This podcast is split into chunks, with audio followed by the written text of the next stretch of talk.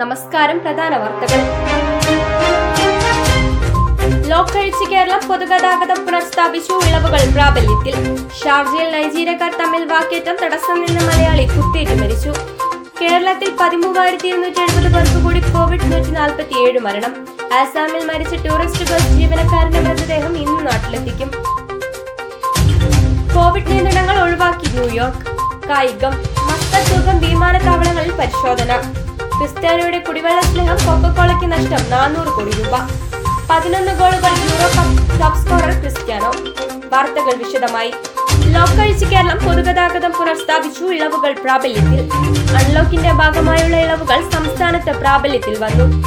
രോഗതീവ്രതയുടെ അടിസ്ഥാനത്തിൽ തദ്ദേശ സ്ഥാപനങ്ങളെ നാലായി തിരിച്ചാണ് സംസ്ഥാനത്ത് ഇളവുകൾ വന്നത്. ഷാർജയിൽ നൈജീരിയക്കാർ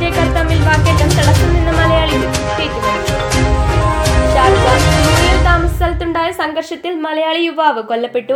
ഇടുക്കി സ്വദേശിയായ ടി വി വിഷ്ണു ആണ് മരിച്ചത്. ഇരുപത്തി ഒൻപത് വയസ്സായിരുന്നു. കേരളത്തിൽ പതിമൂവായിരത്തി ഇരുന്നൂറ്റി എഴുപത് പേർക്ക് കൂടി കോവിഡ് നൂറ്റി നാൽപ്പത്തി ഏഴ് മരണം. ഒരു ലക്ഷത്തി ഒൻപതിനായിരത്തി എഴുന്നൂറ്റി തൊണ്ണൂറ്റി നാല് രോഗികൾ ചികിത്സയിൽ.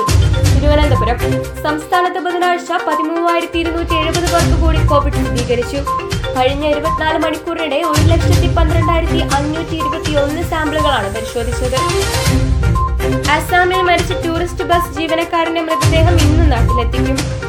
കോഴിക്കോട് അസാമിൽ ആത്മഹത്യ ചെയ്ത നിലയിൽ കണ്ടെത്തിയ ടൂറിസ്റ്റ് ബസ് ജീവനക്കാരന്റെ മൃതദേഹം സ്വദേശമായ വേപ്പയൂരിലെത്തിക്കും ക്രിസ്ത്യാനികളുടെ കുടിവെള്ള സ്നേഹം കൊക്കക്കോളയ്ക്ക് നഷ്ടം നാനൂറ് കോടി രൂപ.